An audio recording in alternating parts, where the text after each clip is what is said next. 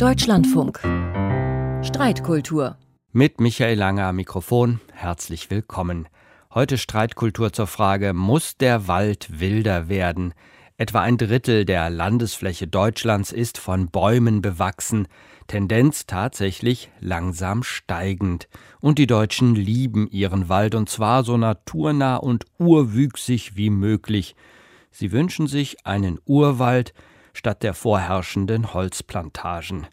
Das gilt auch für Deutschlands beliebtesten Förster, Peter Wohleben. Er ist zugleich der erfolgreichste Sachbuchautor im Lande. Seit drei Jahren liefert er einen Bestseller nach dem anderen. Peter Wohlleben wünscht sich vor allem naturnahe Buchenwälder, so wie sie vor über 1000 Jahren 90 Prozent des Landes ausmachten. Und natürlich die zugehörigen Tiere, auch Raubtiere gehören dazu, wie der Wolf. Viele Forstexperten schließen sich dem Wunsch nach mehr Natur an, aber das bleibt nicht ohne Widerspruch.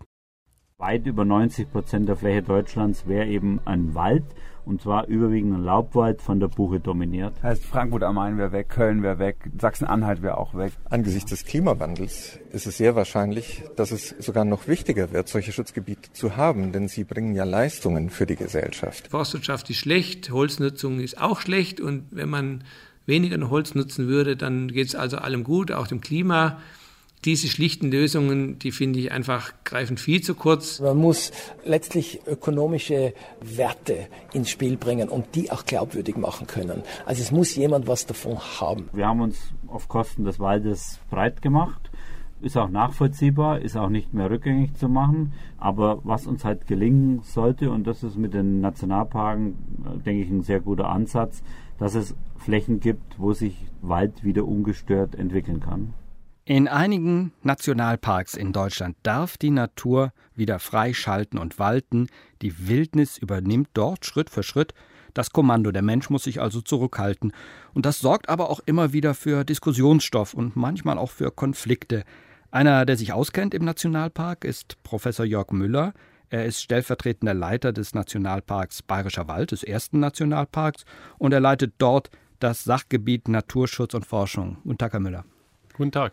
Muss der Wald wilder werden, lautet unsere Frage heute. Muss er? Müssen tut er nichts. Aber viele Menschen wünschen sich's. Und ich wünsche es mir natürlich auch, weil es dadurch vielen Arten, die in Deutschland über die letzten 200 Jahre saubere, moderne Waldwirtschaft an den Rand des Aussterbens gedrängt wurden, wieder jetzt wieder besser geht. Aus Sicht der Artenvielfalt haben wir eben 200 Jahre lang die Wälder in Deutschland auf Ertrag getrimmt und dabei sind viele Strukturen verloren gegangen, die aus ökonomischen Gründen wenig Sinn machen. Und wenn sich Wälder wieder frei entwickeln können, wenn wir Menschen das Wort Katastrophe in den Mund nehmen, dann entstehen meistens tolle Strukturen im Wald, an die eben seltene Arten gebunden sind. Nun zur Gegenposition. Wald, das ist auch Nutzen für den Menschen, ist auch ein Wirtschaftsfaktor, Holz, Papier, Jagd, Erholung, auch Freizeitvergnügen. Jeder möchte vom Wald etwas anderes. Der deutsche Wald ist nun einmal Nutzwald und das natürlich seit vielen Jahrhunderten. Professor Thomas Knoke lehrt an der Technischen Universität München, Fachgebiet für Waldinventur und nachhaltige Nutzung. Auch an Sie die Frage, Tag Professor Knoke, muss der Wald wilder werden? Wir diskutieren ja hier jetzt die These, der Wald muss wilder werden. Und was mich an der Aussage vor allen Dingen stört, ist dieses Muss. Das ist einfach kategorisch und setzt eine sehr hohe Priorität. Wir müssen aber uns ja immer vor Augen halten, dass die Menschheitsgeschichte ja eigentlich davon geprägt ist, von einer Kultivierung. Wir haben ja den Wald zurückgedrängt, auch durch die etablierte Landwirtschaft ist es überhaupt ja möglich gewesen, den Wohlstand, den wir heute haben, zu entwickeln. Und dieser Wohlstand, der auch durch sehr große Importe aufrechterhalten wird, macht es ja überhaupt erst möglich, jetzt darüber nachzudenken, ob man wieder Wildnis einführen kann und dort Natur Natur sein lassen. Ich denke, man müsste eigentlich so formulieren, dass unser Wald kann wilder werden, wenn andere Dinge dadurch nicht beeinträchtigt werden. Aber solange eben unser Ressourcenverbrauch eben auf so hohem Niveau ist, wie er jetzt im Moment ist, glaube ich, dass wir wenig Chancen haben, durch Wildnis etwas zu verbessern. Im Gegenteil, es besteht vielleicht sogar die Gefahr, dass wir dadurch dann eben Umweltschäden andernorts provozieren. Sind sich die Menschen, die mehr wilden Wald fordern, dieser Tatsache nicht bewusst? Sind die auf dem Holzweg? Also heißt das eigentlich, wir müssen noch mehr nutzen oder anders nutzen? Was bedeutet das? Ich denke, da ist so eine ganz eindeutige Antwort darauf schwierig. Jeder hat ja ein bisschen anderes Verhältnis zum Wald und es ist ja durchaus auch legitim, wenn man in dem Wald als Gegenstück zu der Hektik im Alltag seine Ruhe findet und mehr Naturbelassenheit eben möchte. Aber wir haben einfach sehr viele Ansprüche an den Wald. Also Erholungssuchende, denke ich, haben unter Umständen andere Ansprüche als Leute, die jetzt eben totale Wildnis wollen. Ich denke, es müsste insgesamt einfach mehr über den Tatbestand geredet werden und es müssten die Konsequenzen von den Wildnisgebieten müssen auch stärker transparent gemacht werden und eine Information der Öffentlichkeit tut da einfach noch Not. Ja, was sind das für Konsequenzen? Zum Beispiel, wenn wir uns den Nationalpark ansehen, wäre das ein Vorbild auch für größere Waldregionen? Die Nationalparks in Deutschland werden ja immer mehr, aber es ist trotzdem eine relativ kleine Fläche, wenn wir die Gesamtfläche sehen. Also ich denke auch, dass die Flächenbilanz der Schutzgebiete, die wirklich Totalschutz machen, minimal ist in Deutschland und auch ökonomisch kaum eine Auswirkung hat. Wir sehen in der Forstwirtschaft heute, dass wir auf vielerorts die Zuwächse gar nicht mobilisieren können, die im Wald wachsen. Die Vorräte und auch die Waldfläche, haben Sie ja eingangs schon richtig gesagt, nehmen zu es gelingt und dabei, und es hat jetzt nichts mit Wildnisgebieten zu tun, sondern es hat was mit Eigentumsverhältnissen zu tun, wie man das Holz nutzen könnte. Auf der anderen Seite wird immer wieder so geschürt, dass es mm, die Vertreter für mehr Wildnis wollten mehrheitlich wildende Wälder in Deutschland, also über 50 Prozent oder 80 Prozent. Tatsächlich ist man von Naturschutzseite an vielen Forsten in Deutschland überhaupt nicht interessiert. Sie kommen nämlich aus unserer Geschichte raus, sind es Nadelholzplantagen, die der Holzproduktion dienen. Und ähm, die kann man natürlich auch äh, sich selbst überlassen, aber das ist nicht das, was der Naturschutz möchte. Da geht es eher darum, schon naturnähere Landschaften sich wieder frei entwickeln zu lassen und davon haben wir in Deutschland nicht mehr viel. Heißt das denn, wir schützen bestimmte einzelne Landschaften und auf der Gesamtfläche kann jeder machen, was er will und Umweltschutz spielt da keine Rolle? Also muss man das so trennen, hier einmal für die Natur und da einmal für den Menschen?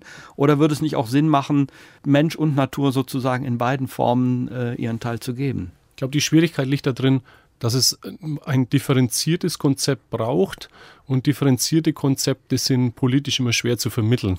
Und zwar für beide Seiten, nicht die Befürworter und die Gegner von mehr Wildnis. Mehr Wildnis fängt beim einzelnen Baum an oder fängt bei jedem in seinem eigenen Garten an. Äh, da kann er schon mal jeder austesten, wie viel Wildnis lässt er zu in seinem Garten. Wenn ein kleiner Käfer kommt und die Apfelbäume tötet, findet das dann die Mehrheit toll oder findest du es doch eher schade? An der Stelle ist eben die Frage, inwieweit man differenzierte Konzepte von an einem Ende Nationalparken, großen Landschaften, äh, auf der anderen Seite kleinen Teilbereichen, ich sage mal fast im Hinterhof äh, Wildnis zuzulassen. All das hat einen Wert und einen unterschiedlichen Wert, aber was davon lässt sich differenziert umsetzen? Und was lässt sich mit der Ökonomie verbinden? Ich denke mal, ich sehe eigentlich zwei Argumentationslinien für die Wildnis.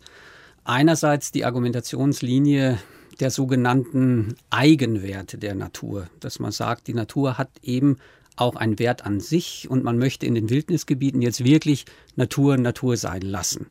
Das ist eine Argumentation, die man sicher führen kann, ist philosophisch höchst problematisch, diese Sache mit den Eigenwerten, weil wir ja doch immer eigentlich Werte nur aus unserer Perspektive beimessen können. Aber ist sicher legitim. Die andere Linie ist die Nützlichkeit. Es wird ja argumentiert, dass eben diese aus der Nutzung genommenen Gebiete super sind für den Tourismus, dass die den Tourismus ankurbeln, dass sie mehr CO2 speichern, dass sie für die Biodiversität gut sind. Aber diese Nützlichkeitsargumentation, denke ich mal, wenn man die Punkt für Punkt durchgeht, dann findet man bei vielen Punkten doch, dass das sehr umstritten ist. Selbst die Frage, ob sich in Wildnisgebieten ideal eine Vielzahl von Arten halten lassen, ist umstritten. Es gibt neuere Studien, die eigentlich zeigen, dass durch einen nachhaltig bewirtschafteten Wald auch viele Arten geschützt werden können, unter Umständen sogar mehr als in solchen Wildnisgebieten. Bei der Klimawirkung Wenn man jetzt eben die wunderbare Klimabilanz des Rohstoffes Holz mit einbezieht, dann ist es zumindest umstritten, ob ein aus der Nutzung genommener Wald für das Klima besser ist. Beim Tourismus ist es so, muss man sich fragen, braucht man dafür die Wildnis oder ist so ein Waldwipfelpfad oder ein Tiergehege auch in einer bewirtschafteten Landschaft dann gut? Da sind Sie gleich mehrfach angesprochen. Gehen wir einfach mal der Reihe nach durch. Da ist einmal der Artenschutz, das Klima ja, und auch die Ökonomie. Welche Rolle spielt da dann ein Nationalpark oder eine Wildnis? Also für mich ist es neu, dass es eine Studie gibt, die zeigt, dass eine große, sich selber dynamisch überlassene Fläche äh, nachteilig in der Biodiversität gegenüber der, einer vergleichbaren Fläche, die genutzt wäre, sich so darstellen würde. Die Studie gibt es meines Wissens nicht. Das wird immer mal aus verschiedenen Studien so rausgelesen, äh, die aber diesen Vergleich nicht zulassen. Tatsächlich hat sich gezeigt, wenn ich eine große Fläche, naturnähere Fläche in Deutschland, ich sage bewusst naturnäher, weil so richtig naturnah natürlich gibt es schon lange nichts mehr in Deutschland, sich selber überlasse, und der Bayerische Wald ist da par excellence das Beispiel dafür, Dort hat man Stürme, Borkenkäfer erlebt. Das hat man erstmal als Katastrophe empfunden. Heute wissen wir, dass es ein enormer Biodiversitätsschub für diese Landschaft war und dass vergleichbare Landschaften in gleicher Lage, in gleicher bewirtschaftete Landschaften einfach die Strukturen nicht bieten können und auch nicht das Potenzial an bedrohten Arten aufweisen können. Was ist denn aus der Borkenkäfer-Katastrophe, sage ich jetzt mal, geworden? Da war ja wirklich der Nationalpark auch mal wieder in allen Medien und viele haben sich gewundert, warum gerade in diesem Nationalpark so viele Borkenkäfer. Und die Nachbarn hatten natürlich auch schon Angst. Genau, also mein, an, an dem Buchdrucker, äh, dem Hauptverursacher, der die Fichten dort bei uns abgetötet hat, ist, hat man eben jetzt schön gesehen, dass so ein Insekt gehört zu dem Fichtenwald dazu, ist viel älter als der Mensch und sein Umgang mit der Fichte. Er hat dort eine hohe Vielfalt an Strukturen geschaffen und dadurch, dass der Buchdrucker jetzt in einem Nationalpark agiert hat, wurde er vom Schädling zum Landschaftsgestalter. Das kann man natürlich jetzt in einem bewirtschafteten Wald, kann man ihn so natürlich nicht dulden. Dort das er, würde kein Förster akzeptieren, den Buchdrucker genau, Landschaftsgestalter genau. zu nennen. Aber das ist genau das Gleiche, was wir weltweit am Feuer gelernt haben. Auch Feuer ist was, was wir als Menschen immer unterdrücken wollen, aus gutem Grund, aus Sicherheitsüberlegungen ob die eigene Sicherheit oder des Eigentums, des Waldbesitz etc.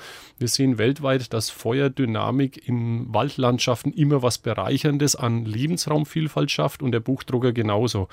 Und das ist eben das, was ich eingangs sagte. Immer wenn wir das Wort Katastrophe in den Mund nehmen, ist es meistens für die Natur, für die Vielfalt da draußen von Vorteil und fördert das Ganze ein Motor für biologische Vielfalt.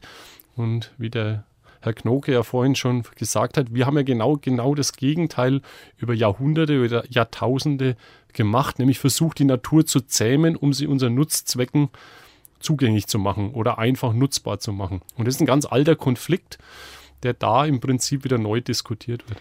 Als neues Thema haben wir den Klimawandel. Wie sieht es da aus? Was ist darüber bekannt?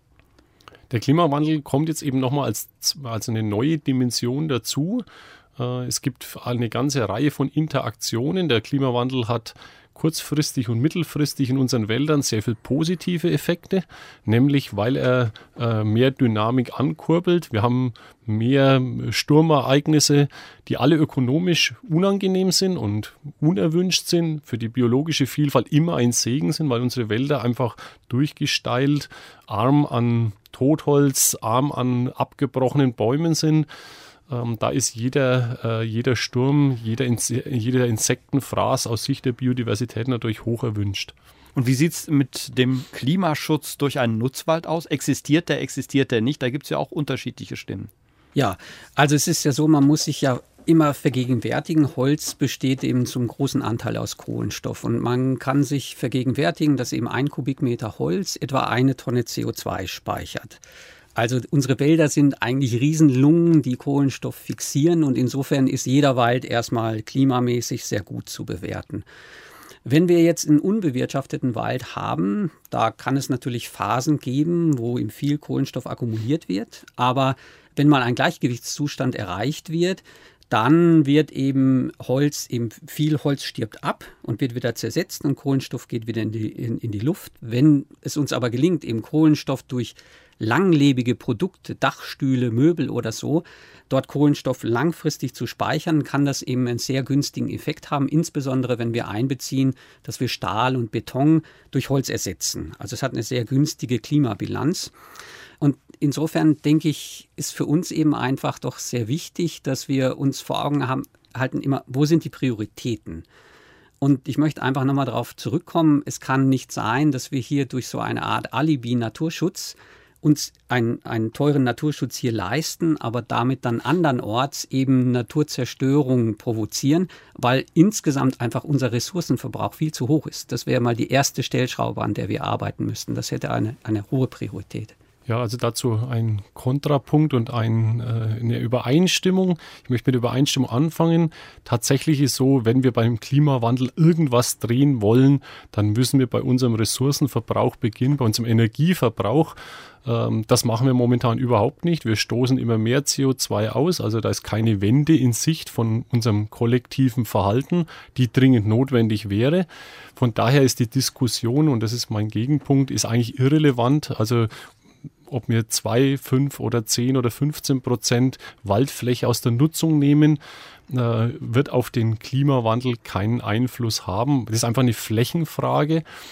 Alle unsere stillgelegten Wälder speichern momentan natürlich noch über viele Jahre oder Jahrhunderte Kohlenstoff, weil sie eben relativ vorratsarm sind im Mittel es ist natürlich richtig, dass dann irgendwann ein Gleichgewichtszustand entsteht. Wir haben dann auf der anderen Seite das Argument mit den langlebigen Hölzern oder Holzprodukten, das, wenn man die Realität anschaut, in der Regel oft eben nicht gegeben. Und am Schluss bleibt immer noch das letzte schlagende Argument der Nutzholzverwender. Ich bin selber ein Fan von Holz als Rohstoff, also ich möchte mich da auch klar dazu bekennen. Aber auf der anderen Seite wird immer eben unterstellt, wir substituieren dafür zum Beispiel Aluminium, was eine katastrophale Bilanz eben hat. Tatsächlich baut aber in der Realität keiner ein Aluminiumfenster nicht und baut es stattdessen aus Holz, weil er baut ja das Aluminiumfenster aus guten Gründen aus Aluminium, nicht wegen der schlechten CO2-Bilanz, sondern wegen anderer Materialvorteile. Von daher muss man da eben aufpassen, dass man da nicht ein Scheingefecht führt um den Klimawandel und ohne wirklich Wirkung zu erzielen und damit Naturschutz verhindert. Herr Knocke. Gut, also das Argument mit der Relevanz, also dass ja das alles nutzungstechnisch und weltweit betrachtet keine Rolle spielt, greife ich gerne auf und gebe es gleich zurück in Bezug auf den Biodiversitätsschutz, weil ja eben weltweit viel Biodiversität gerade durch Entwaldung, Tropenwaldvernichtung wird damit ruiniert und kaputt gemacht und demgegenüber ist natürlich das, was wir hier bei uns erreichen können, ähnlich vernachlässigbar wie die Nutzungsaspekte, wenn wir sie im weltweiten Kontext betrachten. Und ich denke, dass wir eben einfach diese Dinge berücksichtigen müssen und dann wirklich eben sagen, Wildnis kann sein, wenn nicht andere Gründe, die für die Ressourcenschonung wichtig sind, dem entgegenstehen. Ein kleiner Punkt ist auch noch offen mit, dem, mit der Artenvielfalt. Also das habe ich nicht aus der Luft gegriffen. Es, es gibt eben sehr wohl eine Studie. Es ist schwierig, diese Biodiversität zu fassen. Welche Indikatoren nimmt man? Aber es gibt eben eine neue Studie, da sind 15 Artengruppen untersucht worden. Und da war eben die Vielfalt für zwölf der Artengruppen in dem bewirtschafteten Wald höher als in einem Wald, der bislang natürlich erst 20 Jahre aus der Nutzung genommen wurde. Das hat den Endzustand noch nicht erreicht, zeigt aber, dass die Übergangsphase durchaus weniger artenreich sein kann im Vergleich zu einem bewirtschafteten Wald. Da müsste ich trotzdem noch mal kurz einhaken. Das ist also ist etwas Missbrauch dieser genannten Studie. Was die Studie vergleicht, ist äh, bewirtschaftete Wälder mehrschichtig und einschichtig oder Altersklassenwälder versus Blenderwälder, weil das räumliche Design in der Studie nicht geeignet war. Und das wissen auch die Autoren und sagen es auch explizit, um die Frage stillgelegte Fläche mit nicht stillgelegter Fläche zu vergleichen.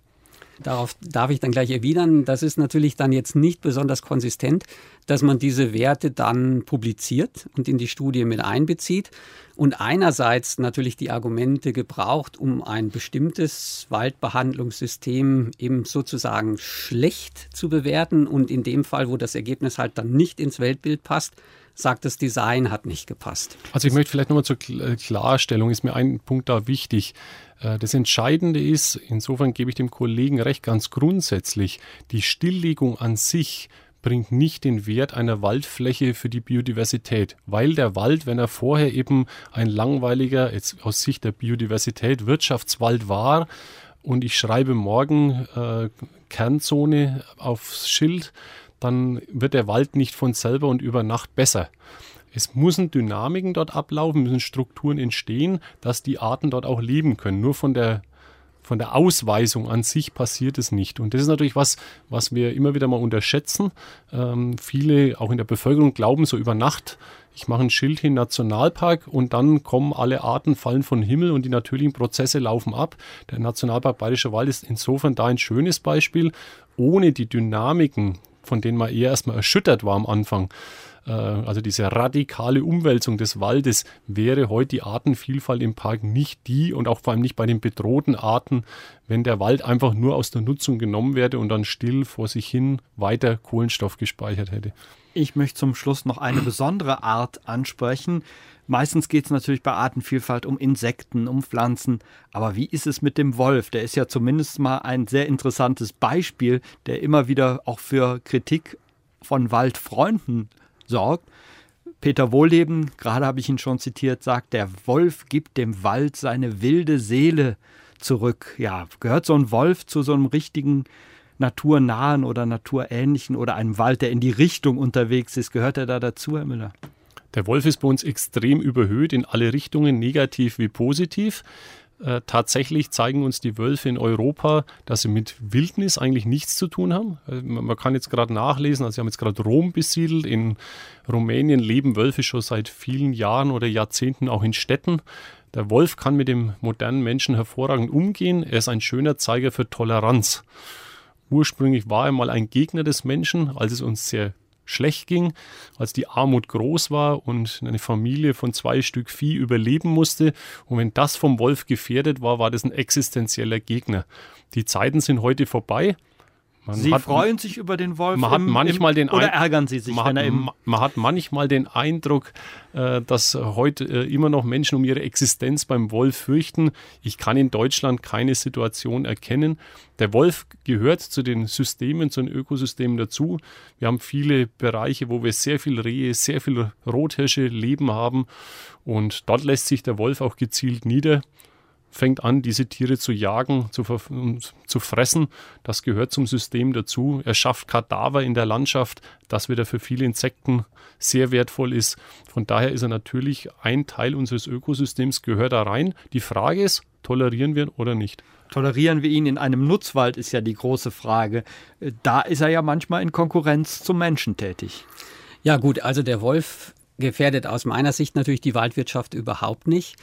Im Gegenteil, also indem er vielleicht die Wildbestände ein bisschen, die Frage ist, ob er es kann, reguliert, könnte er für den Wald was Gutes tun. Man muss auf der anderen Seite aber sagen, der Wolf kennt ja die Grenzen der Wildnisgebiete nicht. Also der wird nicht in den Wildnisgebieten bleiben, sondern es, er zieht ja durch die Lande und es würde zudem ja der Bär eigentlich auch noch dazu gehören. Und in einem so dicht besiedelten Land wie Deutschland kann ich die Bedenken der Bevölkerung natürlich verstehen, wenn ich mit meiner Frau diskutiere. Also die wird sicher das nicht so locker sehen wie ich, sondern es sind eben einfach da Bedenken auch gegen äh, Gefahren, Unfälle und so sind einfach vorhanden. Und deshalb muss man sich gut überlegen, ob man so weit und so viel Wildnis dann wirklich tolerieren will in einem so dicht besiedelten Land. Erleben wir da gerade einen Umschwung in der Meinung, dass Wildnis nicht mehr so positiv gesehen wird? Wie erleben Sie das, Herr Müller? Eigentlich gar nicht. Ich denke, der, der Zug geht sogar noch weiter. Durch die Verstädterung der Gesellschaft wird die Sehnsucht immer größer, diesen Gegenpol auch äh, nahe zu seinem zu finden. Also nützt uns eben nichts, wenn man, natürlich kann man sagen, ja, dann fahrt halt dorthin, fliegt halt ein paar tausend Kilometer, dann könnt ihr Wildnis erleben. Der Trend geht auch weltweit bis hin zu äh, Wildnisgebieten mitten in der Stadt. Also die Bevölkerung, ein großer Teil ein, oder ein nennenswerter Teil der Bevölkerung wünscht sich das. Ja, also dazu vielleicht noch aus meiner Sicht kurz. Ich denke, es ist aber nicht ganz ehrlich, wenn man auf der einen Seite sagt, man will hier Wildnis haben, aber auch dann nicht die Wildnis mit allen Konsequenzen und ihren Gefahren und andererseits aber eben sehr unnachhaltig lebt, weil man einfach den Ressourcenverbrauch so maximiert hat und dann hat man für das gute Gewissen eben dann da auch noch ein Wildnisgebiet, aber das löst ja für die globalen Probleme, die wir haben, die löst ja ein Wildnisgebiet nicht. Muss der Wald wilder werden, lautete heute unsere Frage. Ja, er muss es vielleicht nicht, aber er wird es womöglich und wird für viel Diskussionsstoff sorgen und er wird gewünscht von vielen Menschen. Es diskutierten Professor Jörg Müller vom Nationalpark Bayerischer Wald und Professor Thomas Knoke von der Technischen Universität München. Mein Name ist Michael Lange. Schönes Wochenende. Auf Wiederhören.